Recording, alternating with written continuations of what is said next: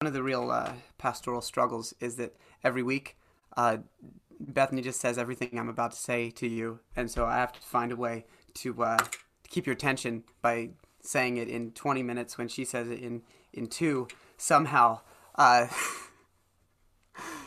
we are talking about family today, um, and uh, and actually, what what Bethany just said is what we all need to hear.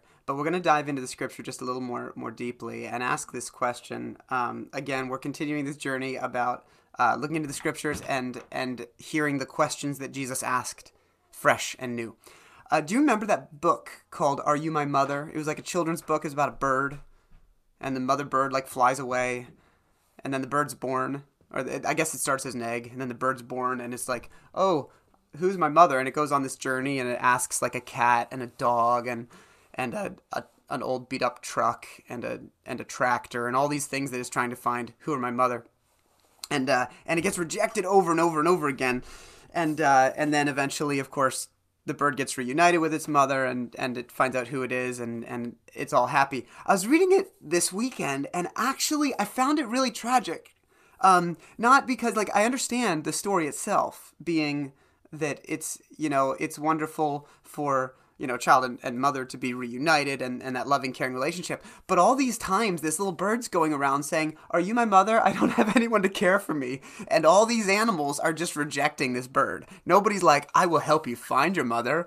Nobody's like, What do you need? Let's figure this out. Um, so, so I read it in a different light this week after spending the week with Jesus um, in Mark 3 and, and kind of felt like really sad um, about it. But it, it so I wish I wish one of the animals had helped. Um, like the bulldozer. The bulldozer drops the baby back in the nest. So I guess the bulldozer is the best parental figure in this story. Um, but the question is, how do we define family? Um, in the scriptures, there's there's this story. It's real short.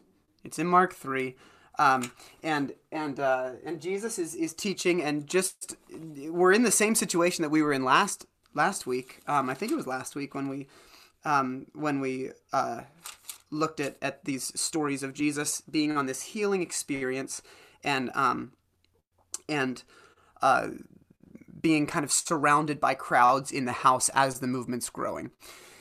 And so, anyways, um, what we found out is that as this healing movement has grown and as the crowds have have really really grown, um, there's people that kind of think that Jesus is is a little off his off his rocker, and uh, and interestingly, his own family's a part of that. Um, and so, what we find out in in Mark three, um, when Jesus entered a house again, this is verse twenty. When Jesus entered a house, a, a great crowd crowd gathered again, so that he and his disciples weren't even able to eat. When his family heard about this, meaning the crowds and everything, they went to take charge of him, to take charge of him, for they said he's out of his mind. Um, and and so they and the teachers of the law, Jesus' own family at the beginning, and the teachers of the law are kind of on the same on the same page here. With we need to remove this guy from his influence. And so, anyways, the story progresses. Jesus teaches a little bit, and then we come back to it in verse thirty-one of chapter thirty. Um, then Jesus' mother and brothers arrived. Standing outside, they sent someone in to call him. A crowd was sitting around him, and they told him, Your mother and your brothers are outside, looking for you. Who are my mother and my brothers? he asked. Then he looked at those seated in a circle around him. So he pauses, probably, realizes that what's happening here is an opportunity for people to understand the kingdom of God a little more deeply. And he asks the question Who, who are my mother and my brothers. He looks around at those seated in a circle around him and said, Here are my mother and my brothers. Whoever does God's will is my brother and my sister and my mother. It's worth noting, by the way, that that's that language, that last phrase, "Whoever does God's will is my brother and sister and mother." Um, that's not a uh, that's not just a, an updated translation. Um, from a patriarchal society. That's actually Jesus adding the word sister because they're he's talking about mother and brothers, and Jesus is looking around at this, you know, um, this group of people here of men and women in front of him, and he says, "My mother, my brothers, my sisters, um, whoever does God's will." what an interesting statement um, that, that we're sitting with. Is, is this story about opposition and rejection of family? Um, I'm going to answer that in two ways. First, I'm going to say we can't breeze over that too quickly. Um, this is actually a real thing in this story. Jesus' family is um, is actually trying to hinder what Jesus is doing, and they're not understanding his priorities within the kingdom. And, and so Jesus, now what he does is he chooses not to berate them, he chooses not to condemn them, but what he does is, is and he doesn't he doesn't use his time and energy trying to convince them. What he does is he faithfully remains true to the priorities that are God's heart for him. Um, you'll notice spatially what's happening here, right? There are crowds that are gathering. All this language is about people coming around Jesus, around, gathering around. And Jesus' family, they do what? They stand on the outside and they ask Jesus to come out, to be removed. People are coming in and they're saying, Jesus, come out. All right? And so it's really, really interesting the way Mark presents this. Um, because because there's this movement. Which direction who's going to move? They want Jesus to come their way. but Jesus is saying, "Hold on, people are coming coming my way."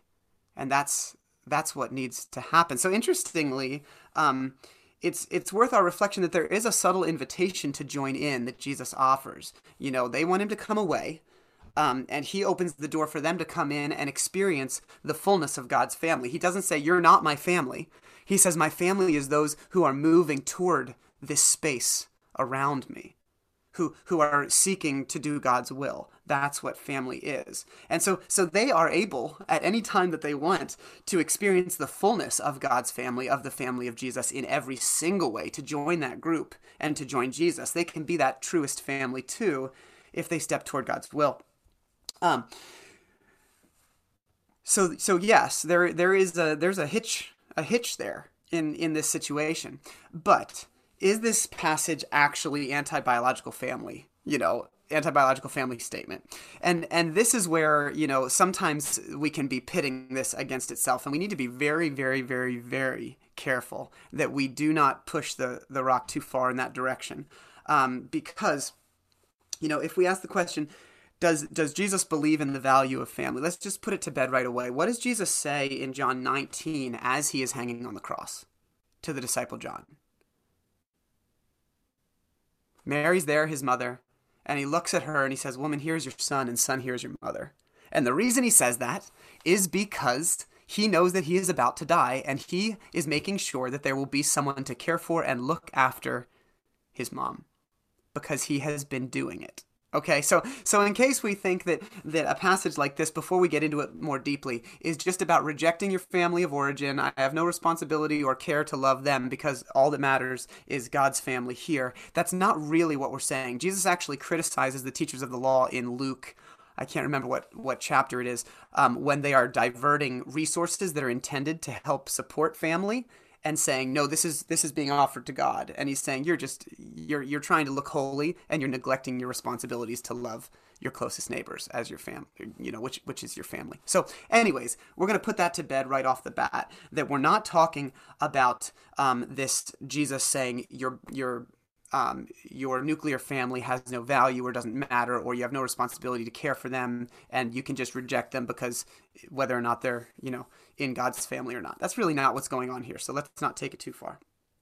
But oh, but I do love that um, the the double meaning of John. John, the, the disciple John, has been in relationship with Jesus all this time, and Jesus con- continues or considers him family. Did you notice that? So he says, you know, here is your mother because he's valuing both types of family and John is already family and so John is going to continue to be family for Mary. Really cool. But anyways, Jesus is asking us to redefine family. All right, blood relationship is not the only thing or even the primary thing that Jesus is talking about when we we speak of what life looks like in the kingdom and how we view other people with care. And um, and as with most things, Jesus is not excluding but enlarging. Really, really, really important to know. Um, in the, what I think is really interesting, I mentioned the spatial part before. You'll notice that this is a theme over and over in Jesus' ministry. In um, earlier in Mark, we're told uh, in verse 13, he went up to a mountainside and he called those that he wanted, and, he, and they came to him. And here's what happened He appointed 12 that they might be with him. That they might be with him. His first reason of calling the disciples, and then that they might go out and preach. Um, but the first thing that we're told about Jesus gathering disciples, the purpose is that they might be with him. So proximity matters in terms of how Jesus views family. All right? Jesus' family, according to him, is the ones who are showing up, sitting with Jesus, hanging out with Jesus. Proximity is required for dynamic relationships. So over and over, we get the phrase "those around Jesus," those with Jesus, those around Jesus. It, it happens in, in uh, Mark four ten as well. So, so anyways, there's this whole movement of Jesus choosing to redefine family and what that means for the life of the church. Okay? When Jesus invites us to move beyond our smallest view of family, um, it teaches us to move beyond a number of other things as well. So, just going to look at a few of those.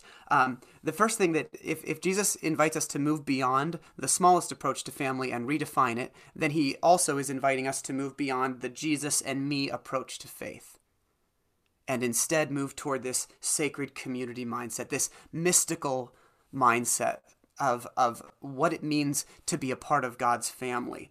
Uh, you, you know, we just shared a story of a brother in India across the world. It's uh, let's see, it's really late at night right now for him, um, and uh, and so so on the other side of the world uh, where it's dark, where it's light here for us. At the same time, we exist as family in Christ, supporting each other, knowing somehow that we are connected, even though most of you have never even met him and I've only spent a few weeks together.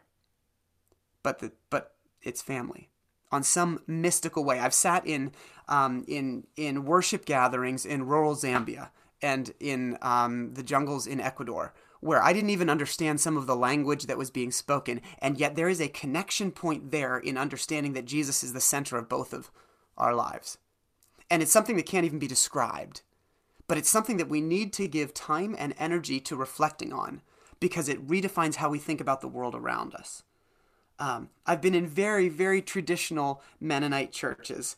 Uh, where people wear prayer coverings, and I've been in alternative Christian communities of faith and activism in Minneapolis, um, and and these all in different ways who have their eyes on Jesus, they all share something, something that's mystical, something that's different, that moves me away from my faith being just about me and Jesus and into understanding that I have family everywhere. And there's something incredibly beautiful about it. Um, now, truth be told, my preferred kind of style of worship and the way that I express my faith and live it out is different than any of the settings that I just mentioned. Um, yet they're my family, and I feel that. I feel that deep in my core, and and I, it matters. So we move from the Jesus and me approach to faith to the to the role of sacred and mystical community. Um, we also move beyond, and this is connected beyond our unconscious bias that we may have toward those who profess faith, um, but uh, are very different than us, and and we learn to love them anyways. We we learn that if if the family of faith is people seeking to do God's will. Now, granted, there's we're all hypocritical on some level, and and there are people who are act, who who do profess faith but don't actually desire to follow Jesus. Now we need to be really careful about passing judgment on that because we love to do that. It's it's like a, a, a, sport for Christians is is deciding whose whose faith is authentic and whose isn't. Um, that's not really our role to play. But there is truth to that, that there's real hypocrisy of people who would use the name but don't actually seek after Jesus. However, those who do, all right, um, those who do, we learn to listen and love and desire the best for them because they are actually our family. Um, so that's going to just move us into this new direction because I think rather than looking at this passage and pitting um, the nuclear family up against you know spiritual family i think it's more helpful for un- for us to understand what god was tr- or what jesus was trying to do with god's people.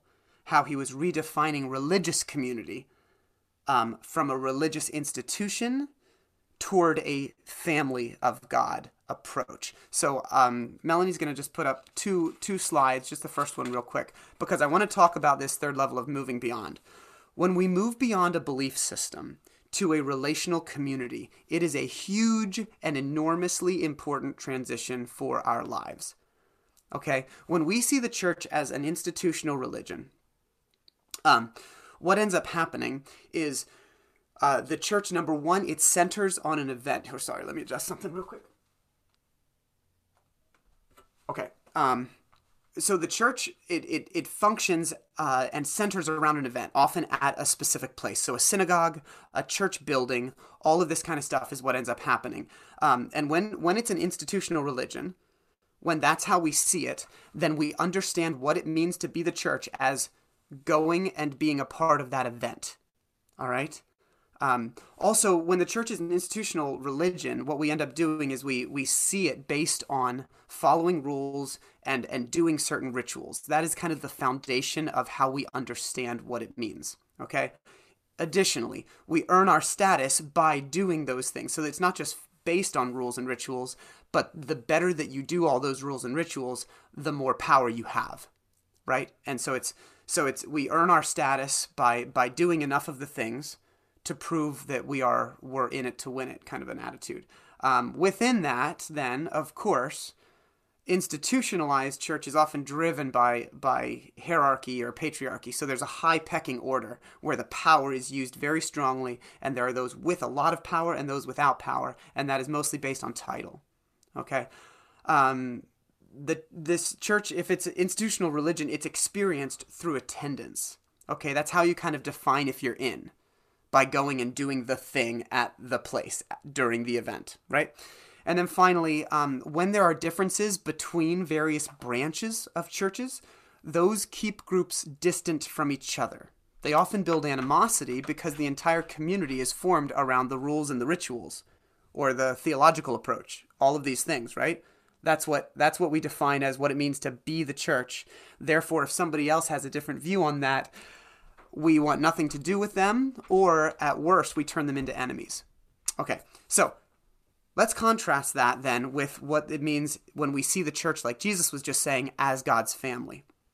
So take a look at the next slide. Thank you.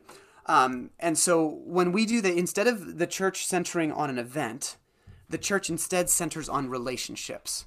So we move from kind of the synagogue or the church or the service to homes, to coffee shops, to serving with one another, to to conversations, right? So so relationships are the center of kind of um, how this whole thing is expressed. Instead of being based on rules and rituals, now we are ba- being based on being near to Jesus and His will. That's what the sense of kind of um, foundation is. All right. And right there with that, instead of earning our status like we looked at the last system, um, our, our status instead is understood as being adopted by God. So instead of us doing enough right things to earn our place, instead we have this biblical understanding of being adopted into God's family. So we are brought in by God, not by our own efforts. Um, and, and therefore, we look out and we see everybody as being full of, of God's grace and a gift.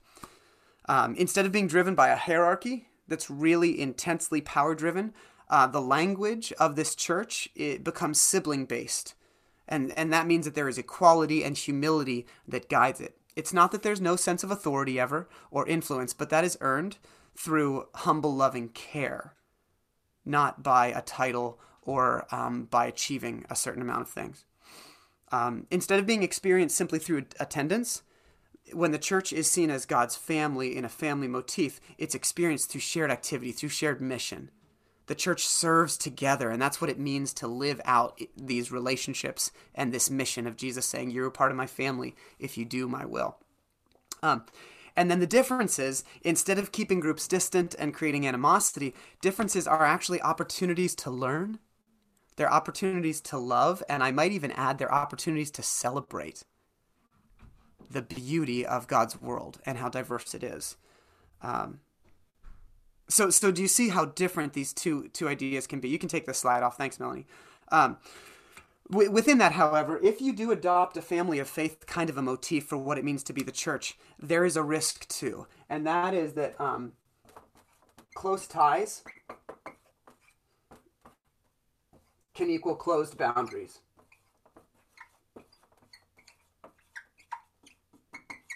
Does that make sense? Um, it's easy to have a high view of relationships, but because you're close with one another, to become unwelcoming to outsiders or to new faces. Um, you can easily become a monoculture church where where you just hang out with people just like you. Um, that's not Jesus' vision. We have to understand that true family in Jesus um, is is diverse and it's robust and it stretches across all cultures and colors and experiences of our world and and that's what so much of the New Testament is about. Read the book of Acts through that lens and you'll be shocked. Um, it's incredible th- this enlarged understanding of of this new family. So the family image then becomes the dominant metaphor for the Christian church in the New Testament, um, along with body of Christ. Those are the two the two driving driving motifs that the New Testament uses to talk about God's church. You know, believers are addressed as brothers and sisters in Paul's writing. Um, the churches are called spiritual families, households of faith. John, in, in his book, uh, in the book of First John, he writes to dear children, this family language, right? Um, Jesus is our older brothers, our older brother in Hebrews 2.11. Uh, it, it happens all over the place. Romans and Galatians uh, speak to us as uniting as we call God Abba Father, this intimate form of a child calling out to, to daddy right? And so there's this family language that that connects us. Um, so the the point though is that when family is our our working metaphor, then we learn to move through the things that could divide. There are so many things today that keep people apart. So many things. Um, so many dividing walls, so many lines drawn. But Jesus in the scriptures becomes a wall destroyer and a, and a line eraser. Okay? Um, Jesus makes us makes us one. And that doesn't mean that we lose our beautiful diversity. um, but it, what it means is that Jesus becomes the truest, most deep identifier. And this is a conversation we need to have in, in a deeply divided church in America right now because we're often missing out when we misunderstand passages like, like Galatians 3, right? In Christ, you are all children of God through faith. For all of you who are baptized into Christ have clothed yourselves with Christ. There's neither Jew nor Gentile, neither slave nor free, neither male nor female, for you are all one in Christ Jesus. If you belong to Christ, then you are Abraham's seed and heirs according to the promise. What a beautiful passage. But listen to how Esau McCaulley, a brilliant theologian, kind of helps us understand how important it is to get this part right in a time of cultural dividedness. Uh, here's what he says. I'm going to repeat the first sentence twice because it's that good.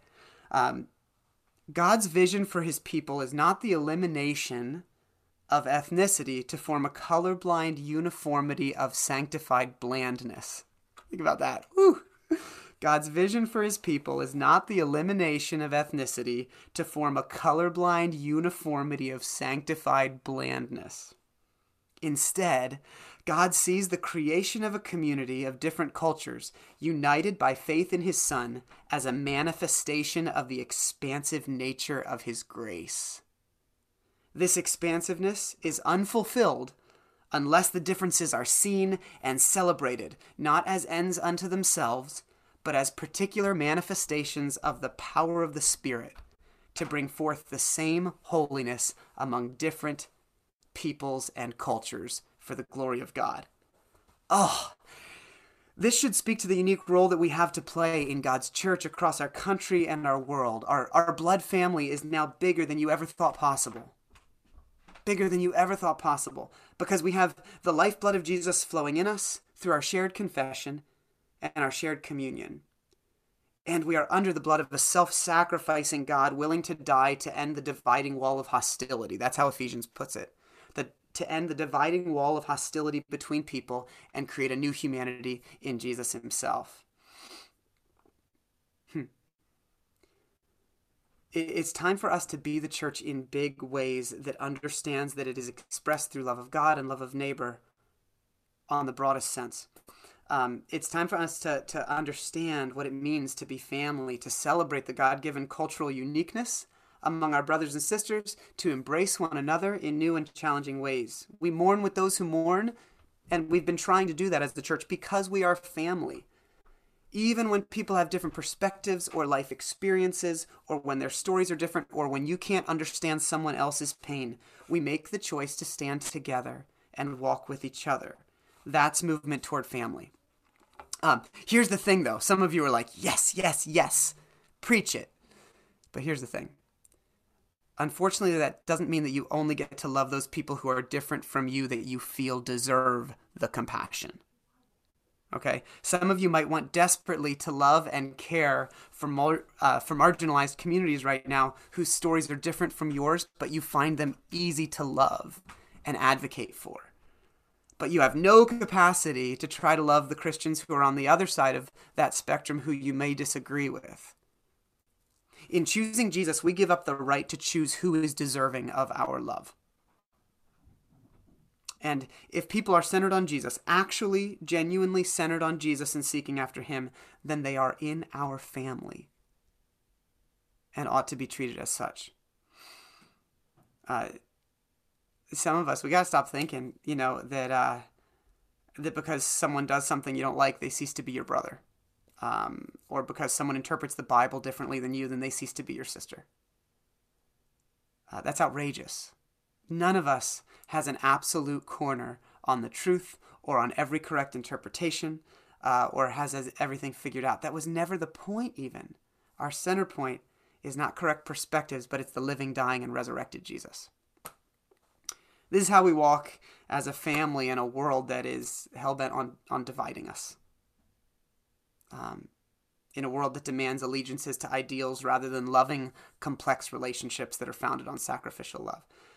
So we have to decide if we're going to relate to each other, you know, as brothers and sisters. And and we I can't answer this question for everybody, but what does it mean that uh you know that in in terms of what we've been dealing with as a country lately, what does it mean that George Floyd was a was a brother, you know, as as a professing Christian? Um, what if and we talked about this on, as our pastoral team. What if Derek Chauvin was a brother? I don't know. I tried to find out if if this was someone who professed faith um, in in Christ or not. But how does that affect, or how does even looking at someone as human affect how we view all of these things? Many Christians have done many awful things. Many Christians have done many beautiful things. It's complicated, and we all have brothers and sisters who are either going to be perpetrators, victims, or bystanders of injustices in the world and of heartbreaking moments. Um, how do we respond as a family? What do we do? I mean, sometimes it's going to look like advocacy, knowing that it's time to say, hey, your attitude is damaging, right? Sometimes it'll look like encouragement and support, looking at somebody and saying, hey, I see you. How are you doing? I see you. Sometimes it's going to look like education. I want to learn more about your experience and perspective because it's different than mine. We should wrestle with this stuff, and it goes way beyond kind of um, just talking about uh, racial or, or, or cultural issues or anything like that. We need to spend time asking ourselves what does it mean to be family? What does it mean to be family? Real family. Um, do I act like it? Am I practicing real brother sister relationships within the church? Um, do I even know the rest of my family beyond our local church that, that looks and doesn't act that doesn't look and doesn't act like me? Um, theologically, culturally, generationally? Do you have relationships with someone that's twice your age? A Christ follower that's twice your age? Or a Christ follower that's half your age? You should. You're missing out so much. Um, there's such a gift that God has given us. So, as we as we um, wrap up this time, the two kind of ideas and encouragements that I just want to leave you with. Um, one is that one of the most beautiful things about this statement that Jesus makes is that no Christ follower is without family, ever. Some of you live on your own. Some of you have no living parents. Some of you live far from where you grew up. Some of you have estranged relationships with your blood relatives or your nuclear family. As heartbreaking as that is. But you are not alone. You have family. Real family, locally here and all across the globe. How mystical and beautiful is that reality to realize? Do you understand the beauty and the wonder in a truth like that? It's incredible. What a gift. Um, no matter what happens, there will always be a spiritual family and a loving father to return to. Always. For every single one of us. And the second beautiful thing is that your family is now multicultural, more multicultural than you could ever imagine. More diverse than you're even comfortable with. Can you embrace that? Can you embrace the beauty of a faith and a family that stretches beyond time and beyond culture and beyond nations and beyond generations? Get to know your family better. It's a gift. It's a gift. Jesus made us for this, made us for this, wanted us to be in his family so badly, wanted us to be sisters and brothers. Let's obey Jesus in the command to learn to be family and to live as such. Let's pray, and then we'll uh, have just a couple minutes for breakout rooms and then um, share in, in communion in a closing song. Father, we thank you that you invite us to even call you Father, that this is the way that you think about people. That there's. that when you imagined what it would be like to relate between God and humanity, that the image you got was family. We thank you so much for that gift. We understand that this is not how the world often functions. Give us grace, humility, strength to love well. Amen. Okay, gang. Uh, breakout rooms for four or five minutes, and uh, just a chance for you, if you want to, to share anything that stirred.